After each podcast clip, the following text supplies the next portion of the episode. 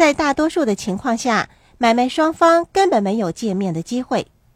买家交给卖家的只是一份书面合约，买家需要把洽谈的各项条款和报价以书面的形式提交给卖家，在报价单上列明一些保障你个人的条款，除非你在报价单上列明的各项情况符合你的最终要求，否则报价只是报价，不是真正的交易。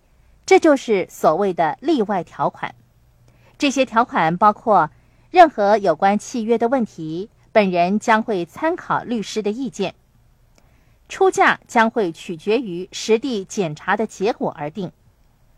出价将会取决于筹集资金的结果而定，等等。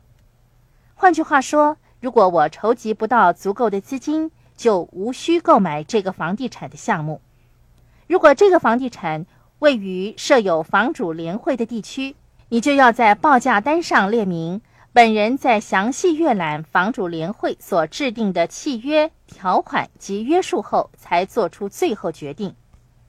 因为你要明确知道你在这个房地产上究竟有什么样的权限，买家必须详细阅读房主联会所订立的契约条款以及约束范围，因为当中可能隐藏了一些东西，影响了你对你所拥有的房地产所做出的决定。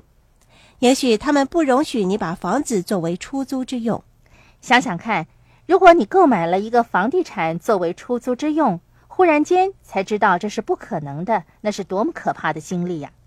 买家向卖家提交的书面合约有一个标准的模式，房地产经纪人都有一种得到国家认可的标准合约，合约上具有法律的措辞，还有特定的位置供买家填写各项条款。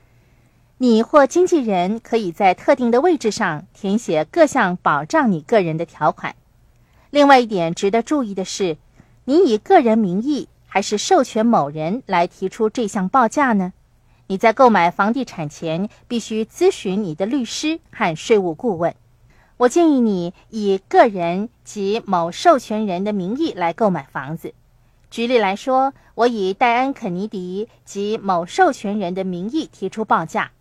也就是说，我以个人名义购买这栋房子，并且授权与某人或某企业来持有这个房子。这样做的话，可以避免许多不必要的麻烦。你把填写好的合约交给经纪人之后，你要做的就只有坐在电话机旁边等待卖家的回复。你的房地产经纪人把合约交给卖家的经纪人。如果卖家没有聘用经纪人，你的经纪人就会把合约直接交给卖家，买家通常在合约上列明卖家需要做出回复的期限，卖家需要在一段规定的时间之内做出回复，可以是二十四小时，也可以是七天。买家定出的回复期限往往会比较紧迫，因为买家希望给卖家多一点压力。我习惯把回复的时间定在某日下午的五点以前。因为我不喜欢到了晚上九点多仍然要呆坐在电话旁等待着卖家的回复。由于我提出的价钱比较低，卖家总会给我还价，甚或要求我修改其中的一些条款。毫无疑问的，卖家会把价钱提高一些。在洽谈的过程中，我最爱用的一招就是以静制动。卖家给我还价之后，我不会立刻做出回应。如果卖方或他的经纪人不懂得游戏规则，就会要求我在三天之内给他们回复。我总是在期限即将届满前才做出回复。如果我真的不满意卖家提出的价钱，那么限期过去之后，我也不会再做出回复。记住，要经常做好放弃交易的准备。如果卖家急于把房子出售，在没有办法的情况下。也许会愿意接受我原来提出的价钱。当然了，你也可以跟卖方讨价还价，找个双方认同的价钱。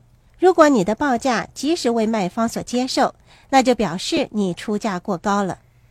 即使我提出了一个很低的价钱，可是如果这个价钱在第一次就被卖方接受的话，我一定会感到失望，因为我把价钱抬高了。